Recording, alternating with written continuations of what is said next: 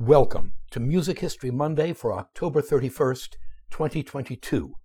I'm Bob Greenberg, and the title for today's podcast is The Grandmother of All Drop Parties. If you haven't already, please consider joining me on my subscription site at patreon.com slash Robert Greenberg Music, where I blog, vlog, podcast, pontificate, review, and bloviate four to six times a week. Before moving forward, the title of this post, The Grandmother of All Drop Parties, demands an explanation slash definition. A grandmother is the mother of a parent, though in this usage, thank you, it is meant to indicate the ultimate example of what follows, as in the grandmother of all drop parties. I know you knew that. On to the important definition. A drop party, or release party, or launch party is a festive event sponsored by someone or some corporate entity to celebrate the release of a new product or service. In these here parts, meaning the San Francisco Bay Area, the most familiar sort of drop parties are those usually lavish affairs thrown by tech companies to launch new hardware or software, as opposed to underwear, overwear, everywhere, nowhere, or whatever. Certainly, the pandemic put a major crimp on such parties, but I have little doubt that they will be back, and that's because they check off so many important boxes. They allow a company to celebrate itself and to entertain its employees and clients while also drawing in potential customers at the same time. They increase brand visibility and brand status and presumably serve as venues for networking. They can also cost a freaking fortune as companies continue to up the ante in order to one up the competition. Yes, of course, such parties will be held in desirable, exclusive, high end venues. Of course, they will offer copious amounts of the best quality food and drink, often prepared by celebrity chefs and bartenders. And of course, there will be entertainment, typically provided by everyone from famous musicians to circus performers, and perhaps even a few celebrity guests circulating around as well. Celebrity guests that will press the flesh, take selfies with, and provide autographs for the attendees. And let's not forget the freebies and the gift bags containing everything from branded clothing to expensive foodstuffs to jewelry, electronics, and so forth. Writes Tech Industry Observer Mary McMahon, quote, in the late 1990s, the launch party took off, with some cities, such as San Francisco, hosting upwards of 20 such parties a week in spaces ranging from exclusive venues to rented convention centers. As more companies started to have these events, the pressure to have a catchy gimmick or draw increased, with most companies consulting with party planning firms for their expensive soirees. Many firms also hope to use the launch party for new employee recruitment, projecting a forceful, trendy image of the company to prospective new employees. Unquote. Question Are such launch parties, in fact, outdated rituals, resource wasting exercises, and corporate hubris? Many folks today would say yes. But there are a lot of event planners and caterers out there desperate to get back into business, so I wouldn't count them out just yet. The musical launch or drop party. For our information, it wasn't the high tech industry that created the lavish, over the top launch party. Long before the phrase high tech ever entered our vocabulary, there was the musical drop party. A musical drop party, or release party, or launch party is a gathering held to celebrate the release of a new song or album, or even the creation of a new record label.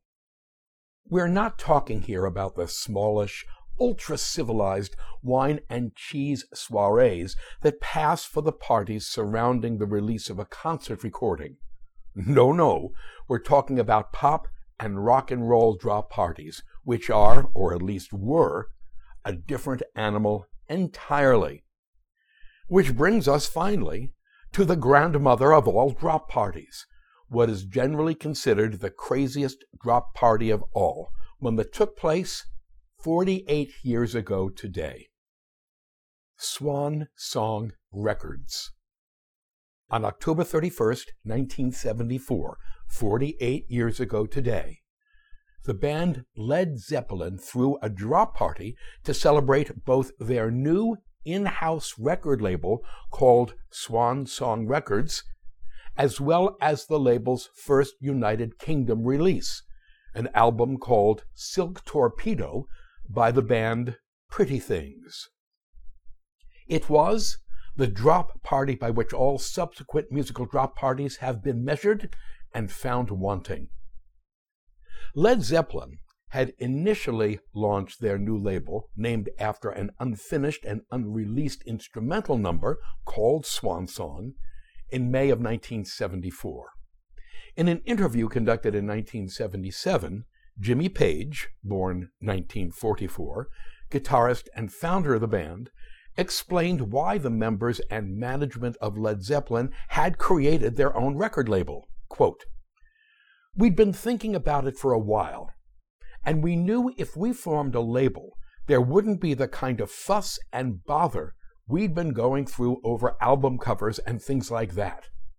Having gone through ourselves interference on the artistic side by record companies, we wanted to form a label where the artists would be able to fulfill themselves without all of that hassle. Unquote. In introducing slash launching Swan Song Records, Led Zeppelin initially hosted two drop parties in Los Angeles, the second of which was held at the five star luxury Hotel Bel Air on May 10, 1974. This party featured a bevy of then A list celebrity guests, including Groucho Marx, David Geffen, Lloyd Bridges, Dr. John, Michelle Phillips, and Mickey Dolenz of the Monkees. Wow, to think that there was a time when Mickey Dolenz was considered to be A list material. However, these parties in the City of Angels were but a prelude, a warm up act for the main event, the Swan Song Records drop party to be held back home in Britain, which was scheduled for October 31st, 1974. That party was scheduled for October 31st, Halloween, for good reason, as the strange and macabre were to be the operative themes for the evening. The locale.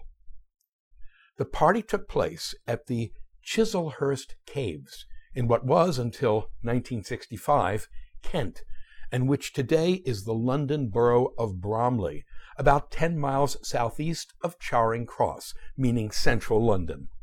These so called caves are, in fact, a huge series of intersecting person made tunnels and caverns covering some 22 square miles, tunnels and caverns created by the mining of flint and chalk between the 13th and 19th centuries. In the early 20th century, stories circulated that the caves had, in fact, been created by Druids, by the Romans, and by early Saxon settlers. This was, in fact, bogus information, but it gave the caves a certain haunted, vaguely malevolent cachet, and they became something of a tourist attraction. But the caves served practical purposes as well, and were used to store ammunition during World War I between 1914 and 1918, and as a bomb shelter during World War II between 1939 and 1945.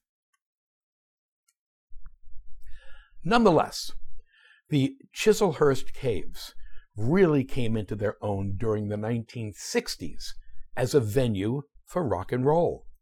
Among the top acts that played there were David Bowie, Status Quo, Jimi Hendrix, the Rolling Stones, and Pink.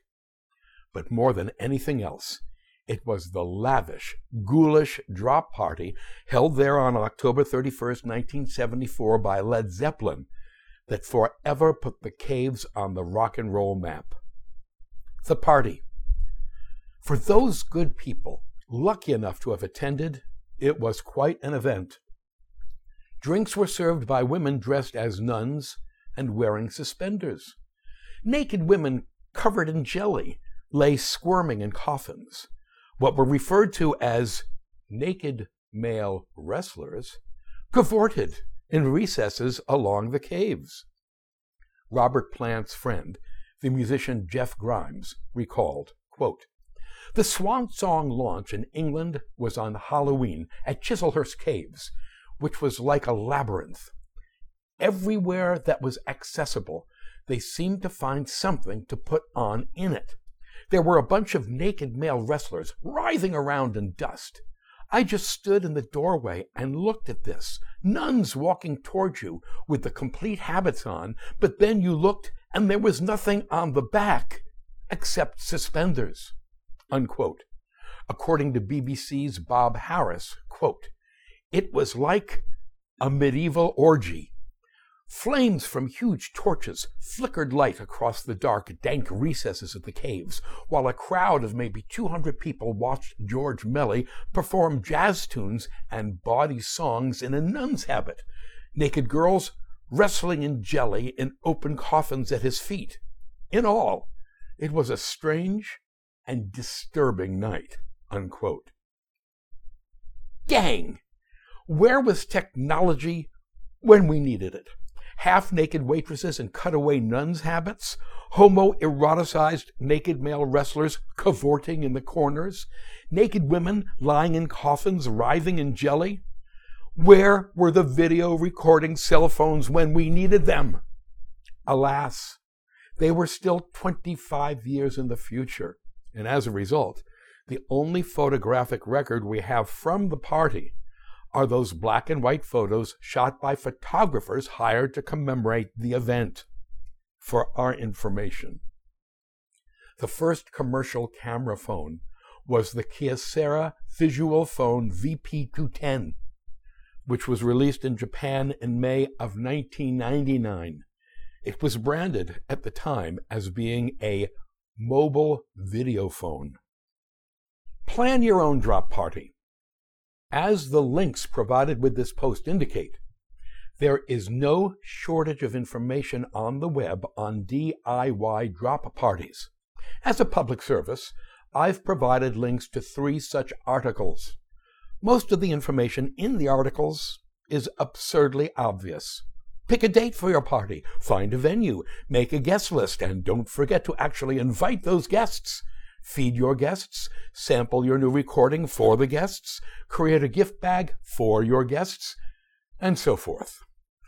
You know, it seems to me that if you've ever organized a birthday party for a child, you are already more than prepared to put together a drop party, minus, perhaps, the bouncy house.